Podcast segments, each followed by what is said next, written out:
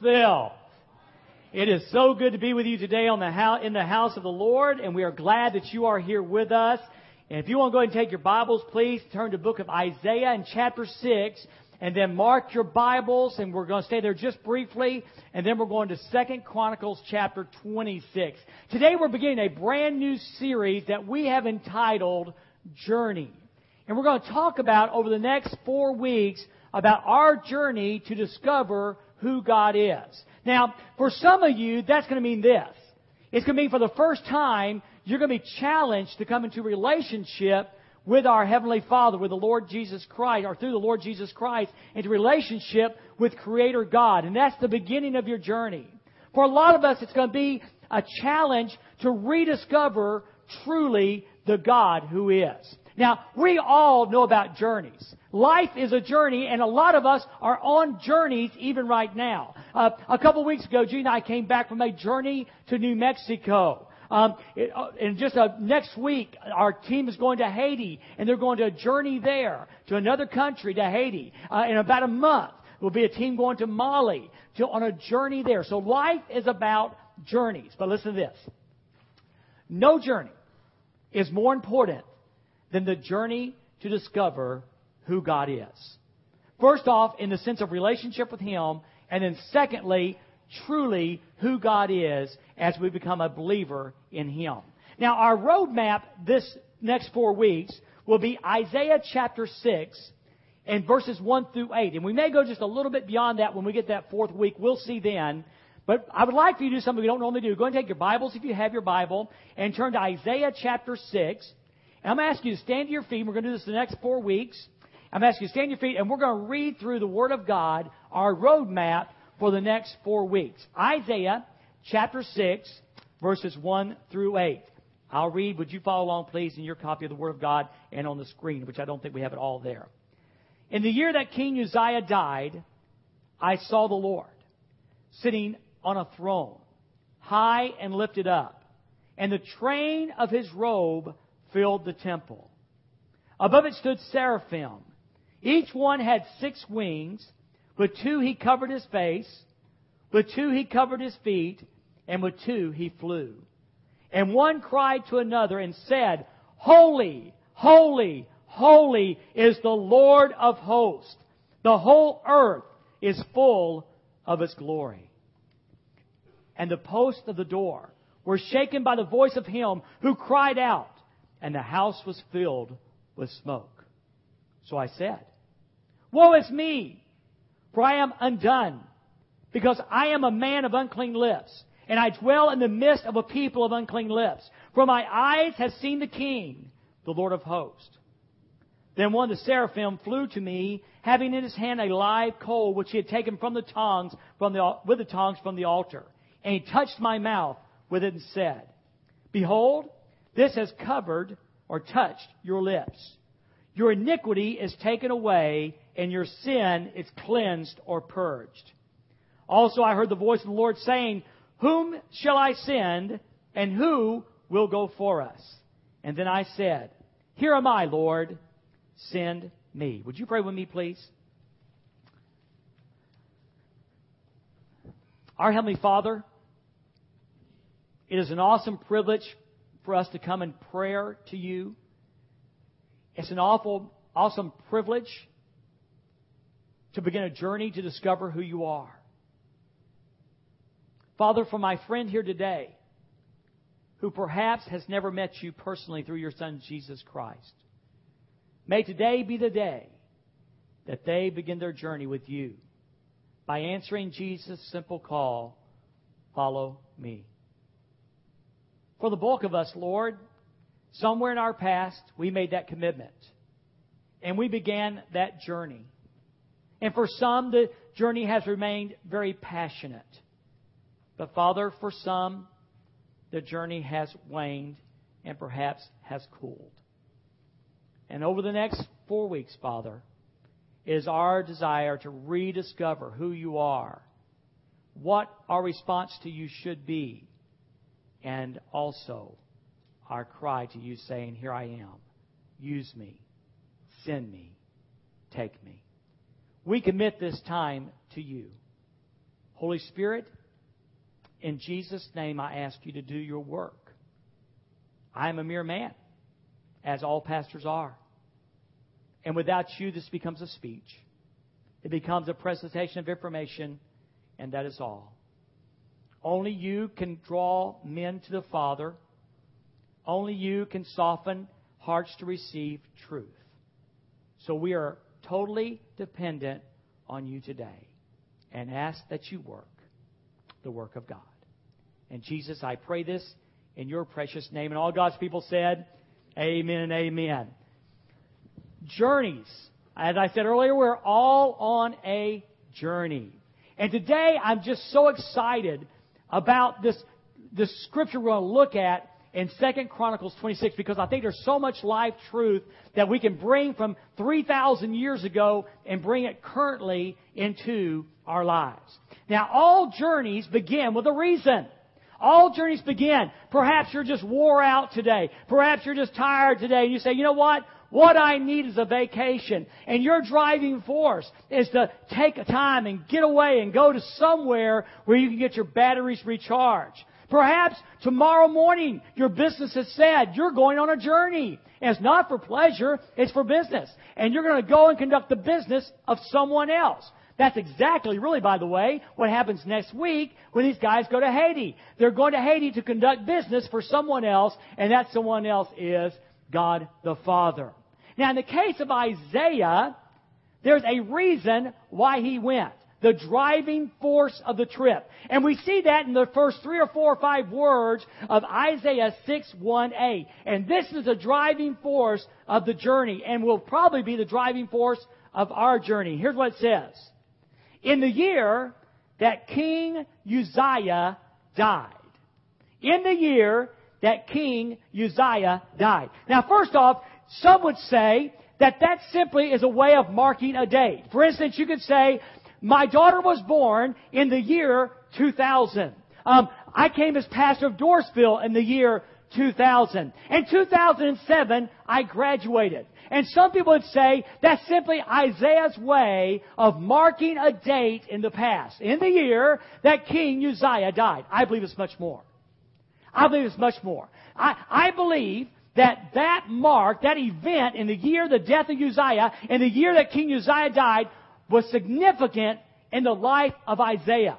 Now, they're getting thinner, but many of you still can remember what you were doing at, on December the 7th, 1941. Some of you, that would change your life forever because you were World War II veterans and you were answered your, your country's call and you went overseas, some into combat, some to other roles. Some of you were children, maybe seven, eight, nine years old, and you can remember to this day. I remember we gathered around the radio as news broke that the Japanese had top, attacked Pearl Harbor. But the bottom line is, you remember what you were doing on that day. For some of us, is the day that John F. Kennedy was assassinated. I don't remember that one. I remember being in school. It 1963. Don't remember exactly what happened that day. But for many of you can say, I can recall exactly what I was doing at that time when John F. Kennedy was assassinated. Of course, many of you remember 9-11. Just nine years ago. And you recall exactly what you're doing as the news story began breaking that terrorists had seized control of aircraft and were flying into the Twin Towers and our world changed forever. Some of you, it's not a public event at all. Some of you go back and you say, the day you met your current wife, that day changed your life significantly. For some of you, go back and say, on this particular date, a child died, and my life has never been the same. There are things that happen in our journey of life that cause us to pause, to stop, and it changes us. And that's what happened in Isaiah's life. I believe when he says, in the year that King Uzziah died, course, as we see at the end of the sermon, he sees the Lord. In Isaiah's case, the death of this king changed him forever. Now, really to understand that, we've got to go to Second Chronicles and chapter 26. So go ahead and take your Bibles and turn back there. That's what we're going to say the rest of the time. In Second Chronicles 26. What was it about King Uzziah, who was a king when Isaiah was a prophet? What was it about his death that so grabbed Isaiah's attention?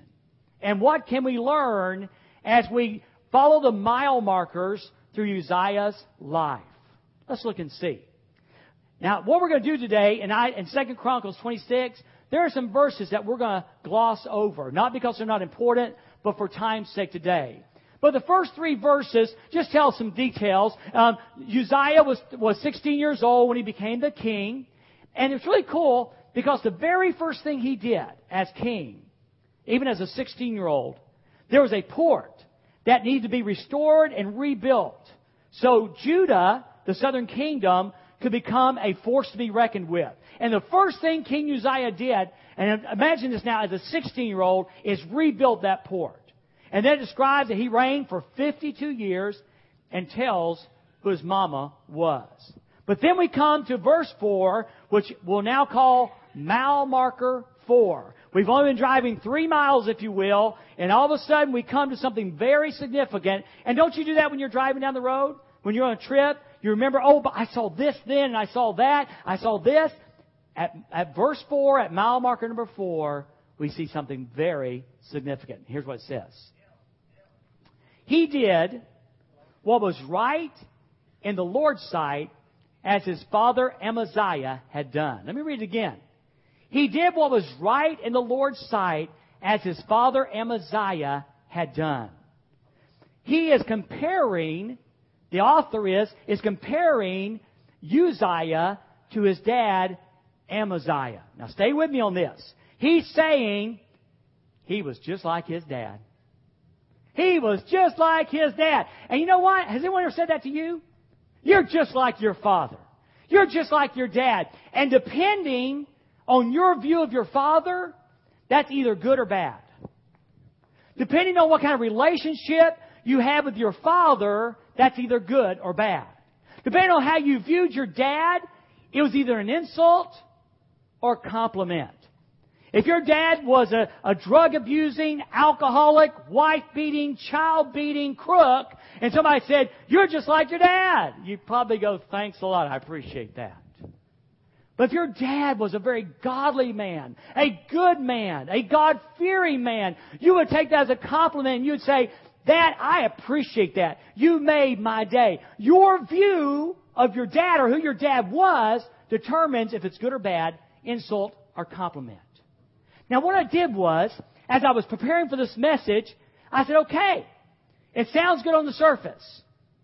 He did what was right in this Lord's sight as his father Amaziah had done. So I did the logical thing. I said, what kind of man, what kind of dad, what kind of man was Amaziah? Now, if you look back across the page, in my Bible it is, to Second Chronicles chapter 25 we kind of get an idea about this guy named Amaziah. Because it impacts Uzziah, and Uzziah impacts Isaiah. Look what it says. In, in chapter 25, verse 1, Amaziah was 25 years old when he became king. He reigned 29 years in Jerusalem. His mother's name was Jehoaddan of Jerusalem. And he did what was right in the sight of the Lord. There you go. But look what else it says.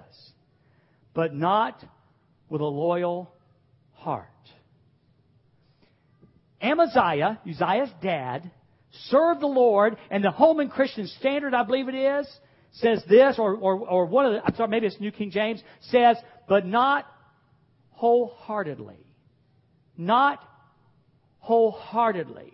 Not completely. And when, when Isaiah writes, the, obviously the author of Second Chronicles writes that Uzziah was like Amaziah, He's saying he did what was right in the eyes, the eyes of the Lord, but not all the way. Not wholeheartedly. He was like his dad. Now, how does that play out? Look at verse number 16. Oh, I'm sorry, verse 14. Second Chronicles 25. Now it was so, after Amaziah came from the slaughter of the Edomites, he's coming back from a battle. Now watch, that he brought the gods of the people of Seir and set them up to be, to be his gods and bowed down before them and burned incense to them. Now this is what I call a cry, crazy Ivan. Here's what happens. When you went off to war, okay, if you lost the battle, if you were defeated, you would look at the gods that the victor had and said, I need those gods. It was obviously because they won that their gods are powerful, so you would seek their gods out, their idols, and take your, their gods back to become your gods. Maybe next time they would help you. But if you won, if you were the victor, you said, don't want their gods. If their gods couldn't help them, then they obviously are not as strong as my God. Amaziah did this crazy thing. He takes the gods of the defeated people, the gods who could not even help them win the battle, he takes those gods back and begins to worship them. What a crazy thing to do. Would you say amen? It makes no sense. And did you know we see that in people's lives? People do the craziest things in life, things that make no sense whatsoever. Not on a spiritual realm, not on a physical realm, not on an emotional realm. We sometimes write off as midlife crisis or something like that. But we'll do the craziest thing. We'll do a crazy Ivan, which means a Russian submarine captain would all of a sudden turn a hard left or a hard right to see if an American submarine was tracking him. He'd do it suddenly. And I see it so often in people's lives. They do things that are so uncharacteristic. A godly man will have an affair. A godly man will lack integrity. A godly woman will walk away from her family. Crazy Ivans that makes no sense whatsoever. And that's exactly what, what Amaziah did. But it doesn't stop there. Watch this. Verse 15. Therefore the anger of the Lord was aroused against Amaziah and he sent him a prophet who said to him, Why have you sought the gods of the people which could not rescue their own people from your hand? Why have you done this crazy thing? If the gods couldn't help them, they can't help you. Verse 16. So it was, as he talked with him, that the king said to him, Have we made you the king's counselor? Cease. Why should you be killed? The prophet is responding with and says, wait a minute, dude, who made you my counsel? Who do you think you are, Mr. Prophet, that you can come in and tell the king what to do? That's called arrogance. That's called pride. Look what the prophet says. Then the prophet ceased and said, I know that God has determined to destroy you because you have done this and have not heeded my advice. Now here's the deal. Just like Amaziah followed the Lord,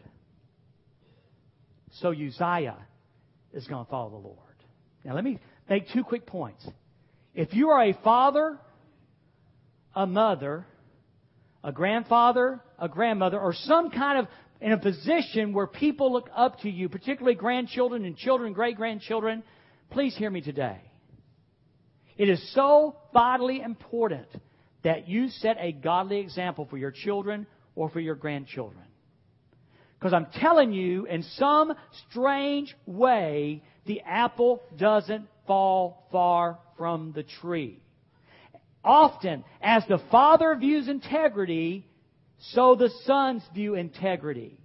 As the mama views marital fidelity, so the daughters view marital fidelity. As the husband and wife conduct marriage, so the, the son or daughter will grow up with expectations in marriage, just like mom and dad. You've got to be aware that it, your God, by and large, is the God that your kids are going to come to and come to know and come to respect or disrespect.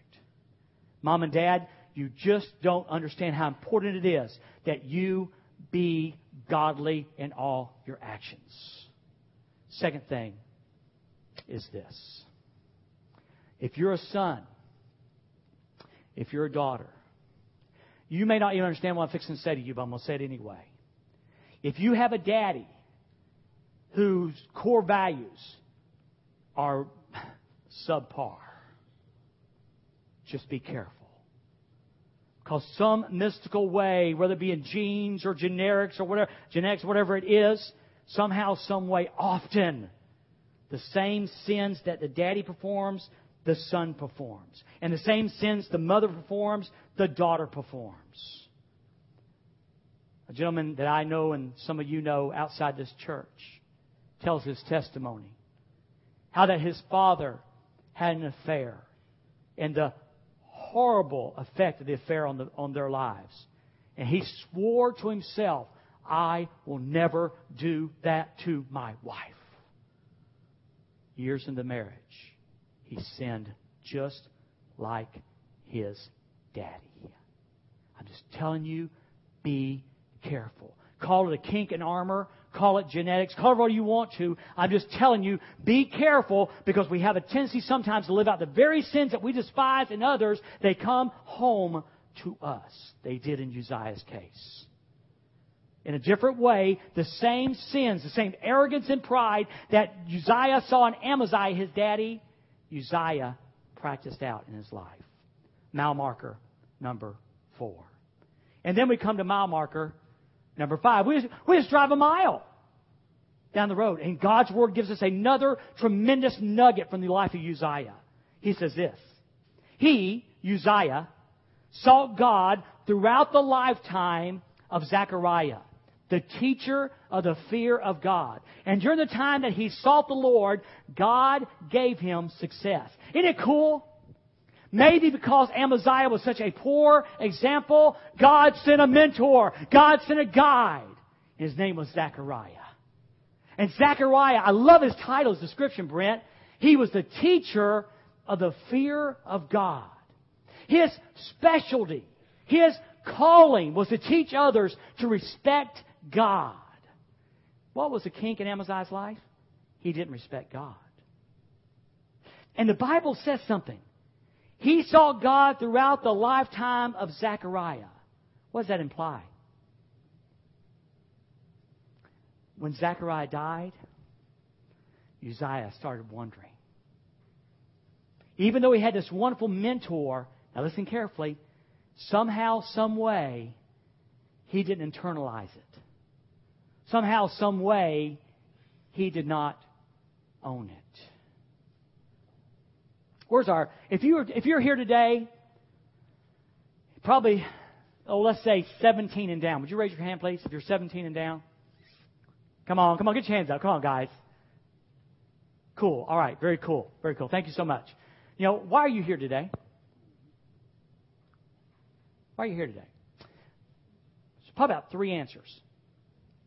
The first reason you're here today is because mom and dad made you. Just be honest. Mom and dad said something like this Son, as long as you live under this roof, you're going to church, at least on Sunday mornings.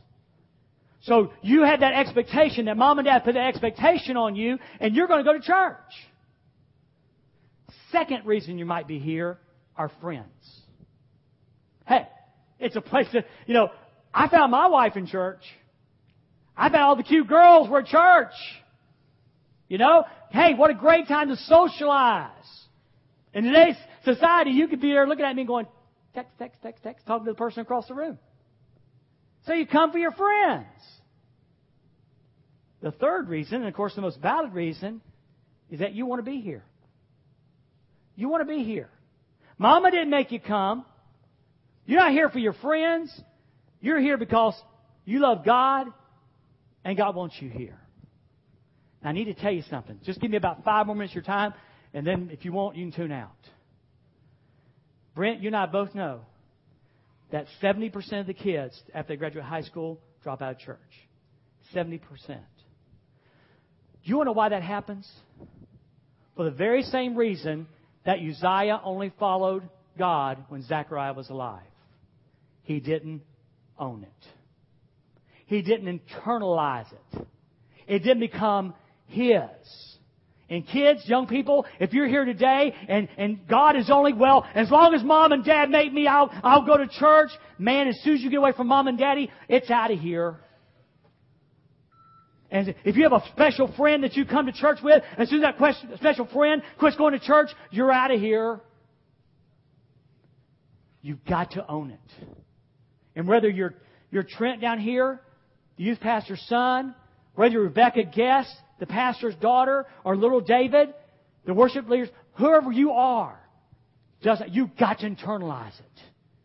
You've got to own it. Mom and Daddy, boy, about now I'd like to bring over Brent. Say, Brent, come up here and explain to the parents how they help their kids internalize it. There's not a magic formula. But I'm telling you this.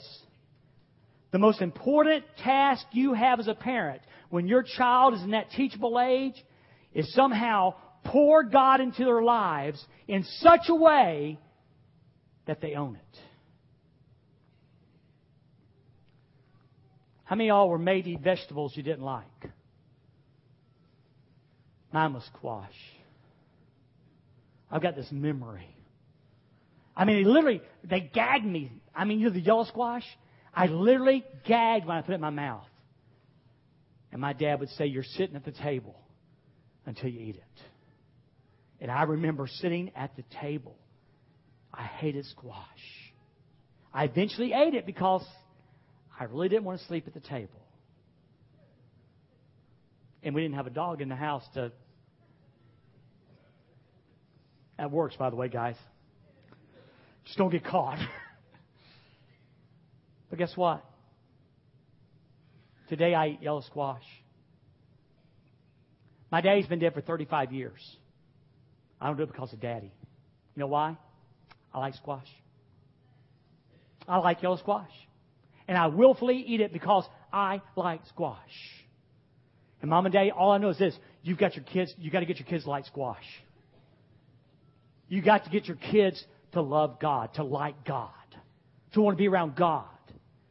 And the most viable thing you can do, and I, I know Brent would say this, you have got to live out God and preach the sermon of your life in such a way that you present God as the coolest thing since sliced bread. Not some rule keeping, lightning zapping God, but God who's real to you and that you love. And the best way, that's the best way I know how to tell you to get God in your kid's life let Him be passionately lived out in your life as, a, as something you can't do without.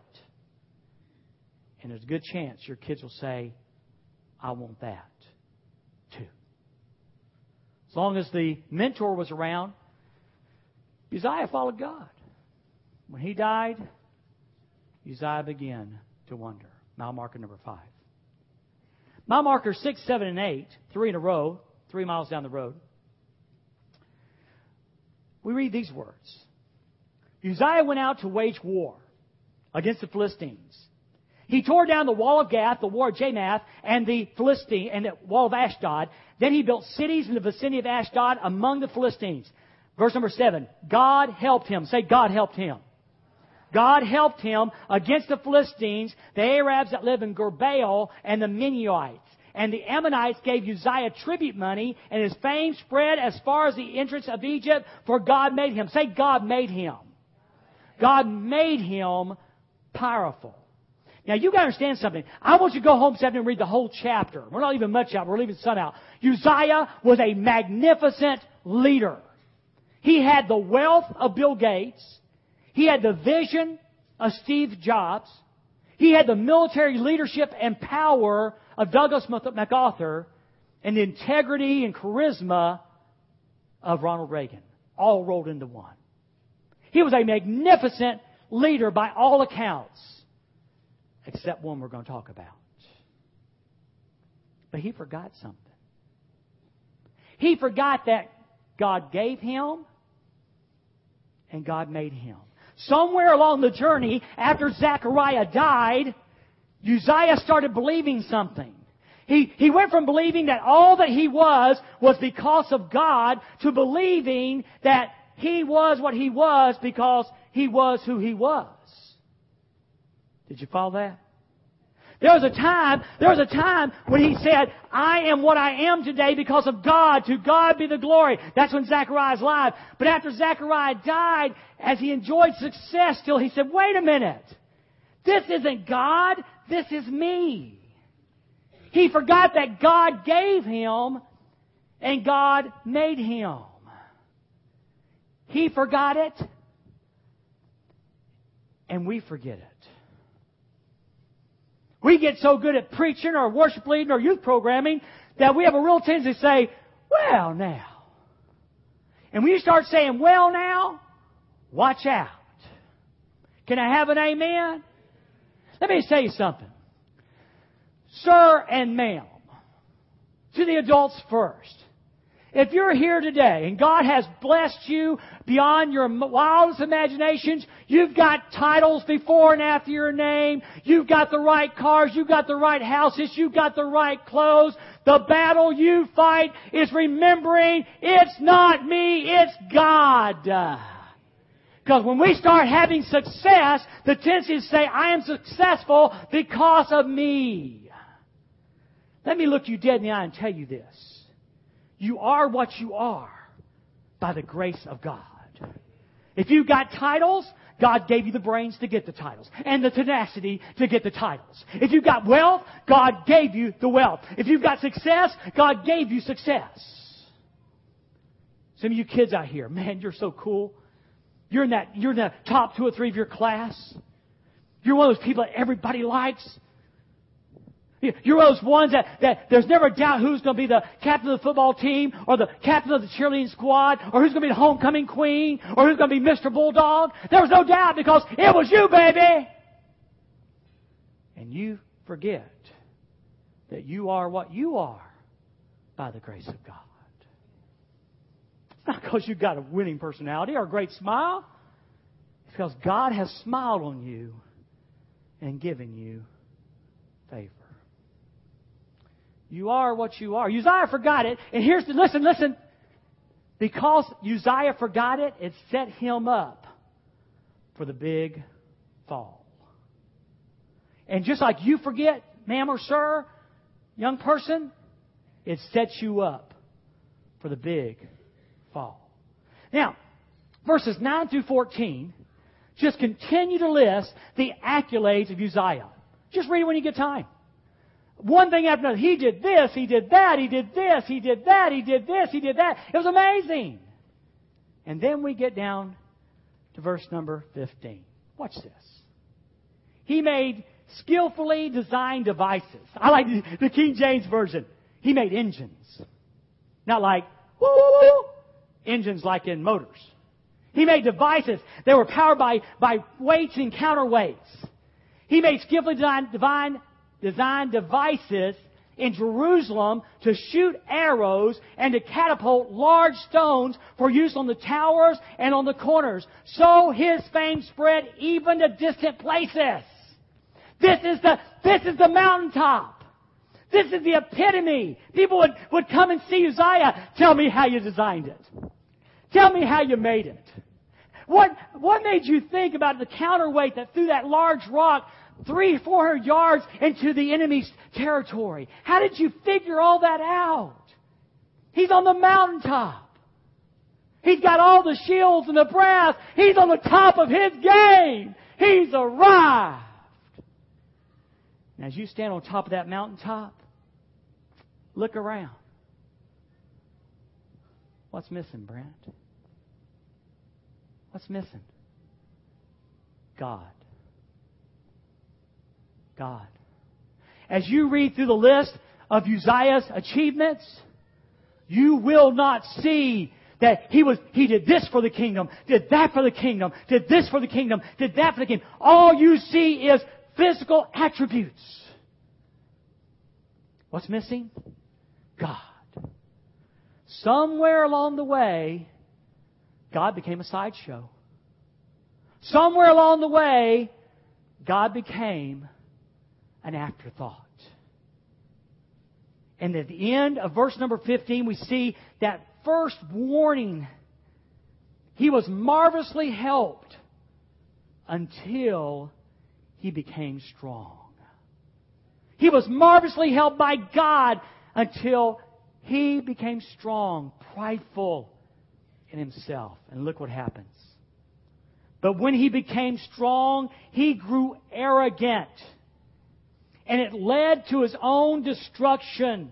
He acted unfaithfully against the Lord his God by going into the Lord's sanctuary to burn incense on the incense altar.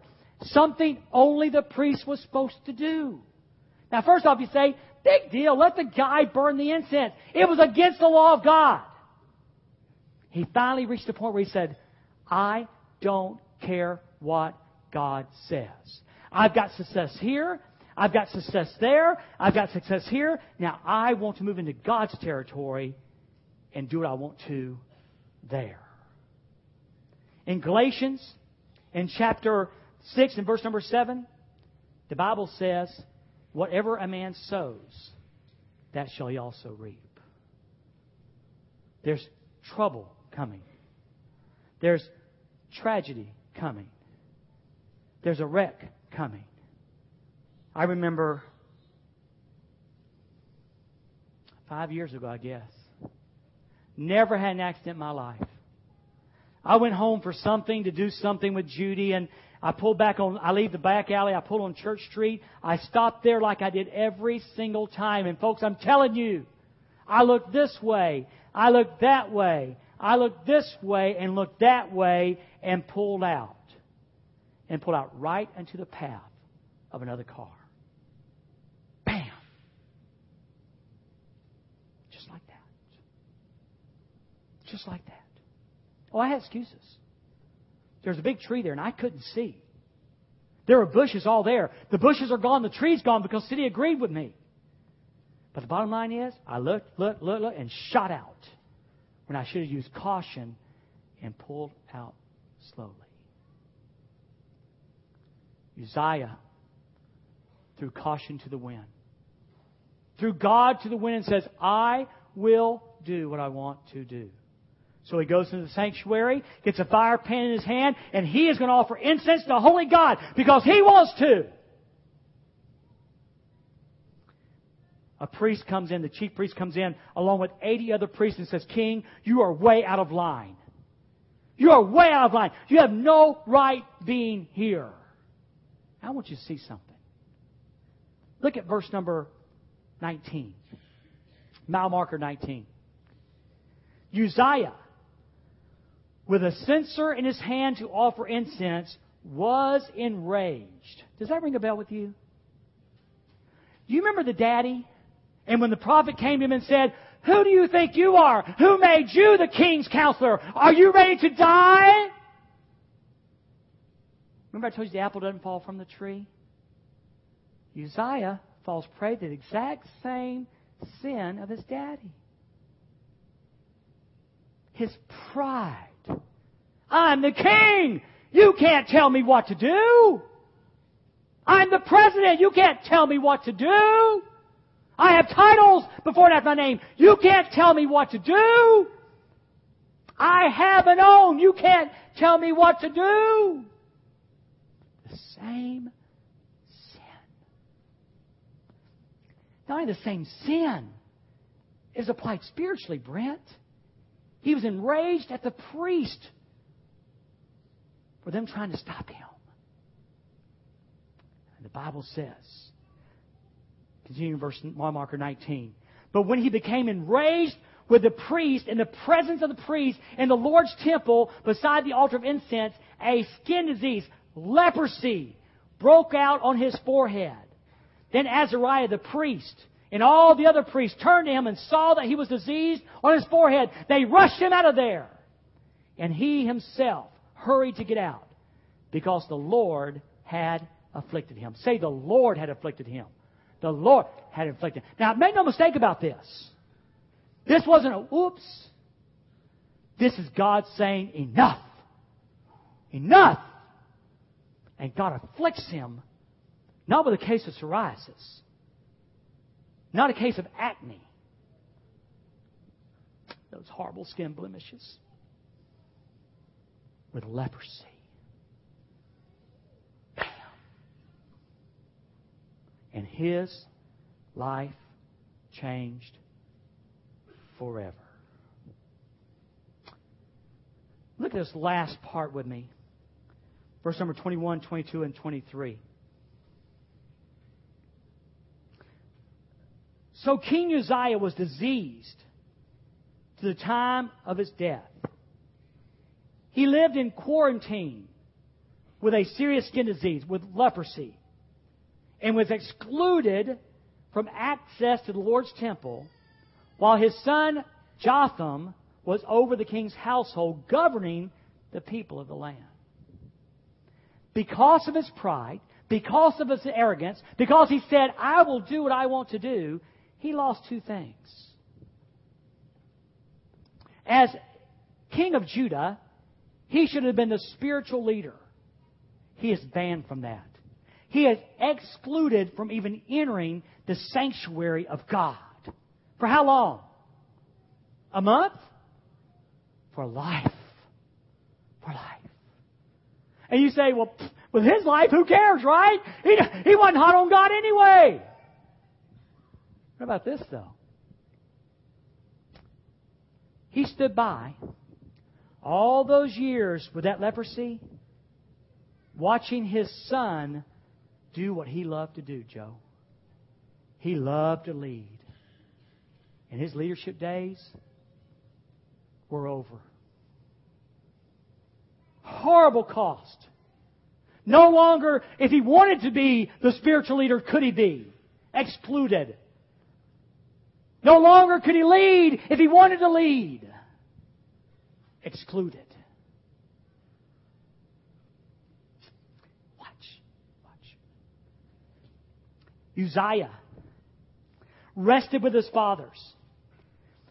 And he was buried with his fathers in the burial ground of the king's cemetery, for they said he had leprosy. He had a skin disease. And his son Jotham began, became king in his place. You know what his legacy was? You walk up and Steve and say, Hey Steve! You remember Uzziah? Steve wouldn't say, Oh yeah, man, that's that incredible inventor. Do you remember those catapults? Could you ever figure out how he did that? It's kind of like a magic trick. How he threw those stones. Wow, that was amazing.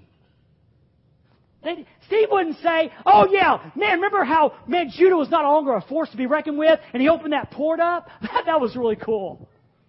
Could you believe how he took all our enemies and defeated them? That wasn't his legacy. Steve would say, hey Steve, do you remember Uzziah? Oh, you mean the guy with the skin disease? See, you know this and I know this, but I'll give it to you. Leprosy in the Bible is very synonymous with sin. And Uzziah was not known for his achievements. He was not remembered for his achievements. He was remembered for his sin. Can I ask you a question? What kind of legacy do you want to leave? What kind of legacy do you want to leave? What kind of legacy do you want to leave? When it's all said and done and you're stretched out in the box, as people gather around you, what story do you want them to tell about you? When you tell your story to your grandkids, when you tell your story to your kids, wouldn't it be nice to tell a story that you don't have to leave parts out because you're ashamed of them? Wouldn't it be cool you could tell the whole tale? Oh, Uzziah, I remember him. The guy with the skin disease.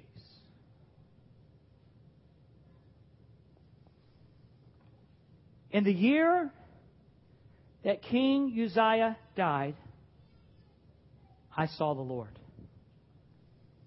The journey begins. The driving force was the life of a man named Uzziah and his death.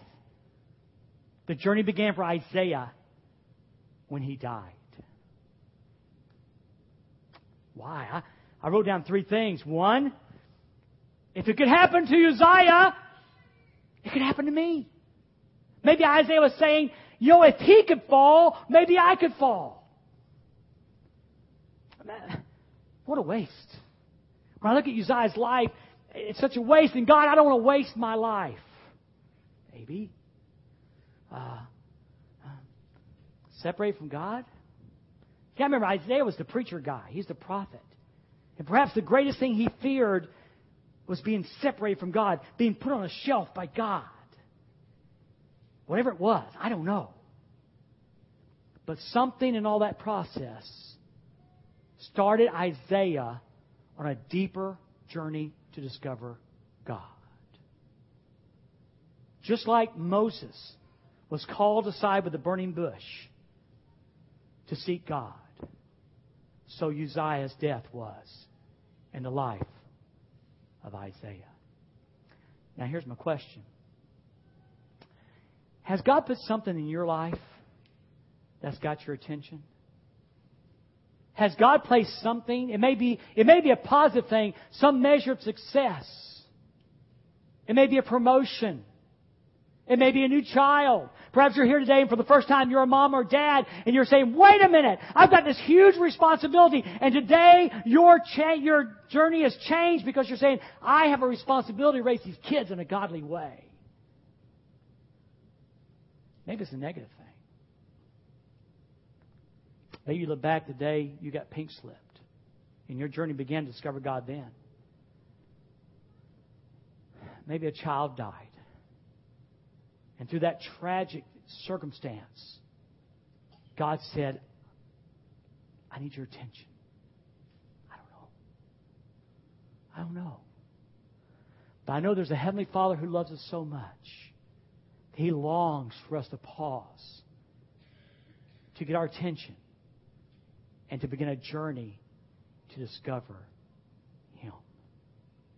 Like I said at the beginning of the message, for some of you, it begins today by answering Jesus' call. A dude who had it all together.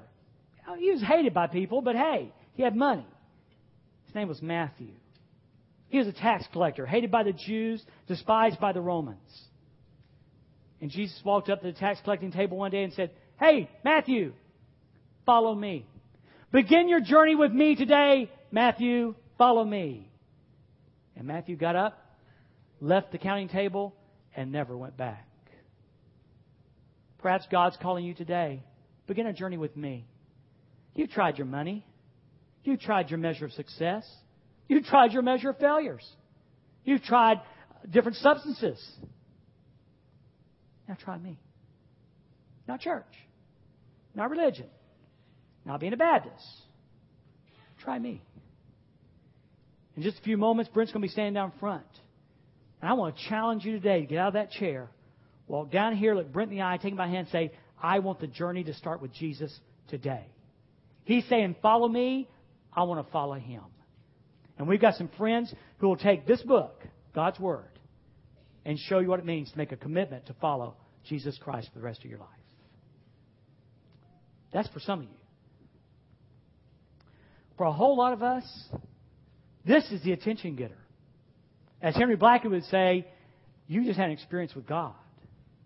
And God has spoken to your heart today through His Holy Spirit and saying, This is your day. This is the time when you realize that, wait a minute, I didn't make myself, God made me. God helped me. And you recommit to following God. For some of you, it's a wake up call, realizing that you have the propensity for pride. Maybe your dad had it. And now you realize you have that same propensity, and you need to say, God, help me overcome that. Perhaps you have a propensity for another sin in your life, and you realize that, and you need to say, God, I need your help today. I don't know. I know this. If you'll go to Him, you'll find the help in the hour of need right now. If you'll call on Him, you'll find Him. Amen? You will. In the year that King Uzziah died, I saw the Lord. Let's bow our heads. Thank you, Father, for this high privilege of teaching your word today.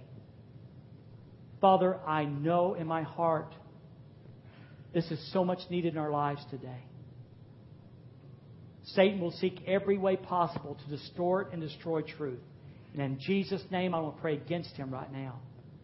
Holy Spirit, we ask at the beginning that you would do your work because only you can draw men. I seek to convict no one today. But Father, I pray your Holy Spirit will.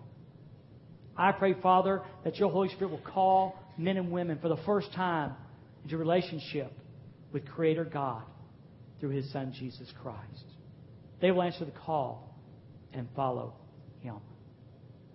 today, Father, for so many of us in so many areas of our lives. The call comes. You've got our attention. Father, help us to respond. As we begin this journey to deeper discover who you are and who we are in you, let it begin today. We're being honest with you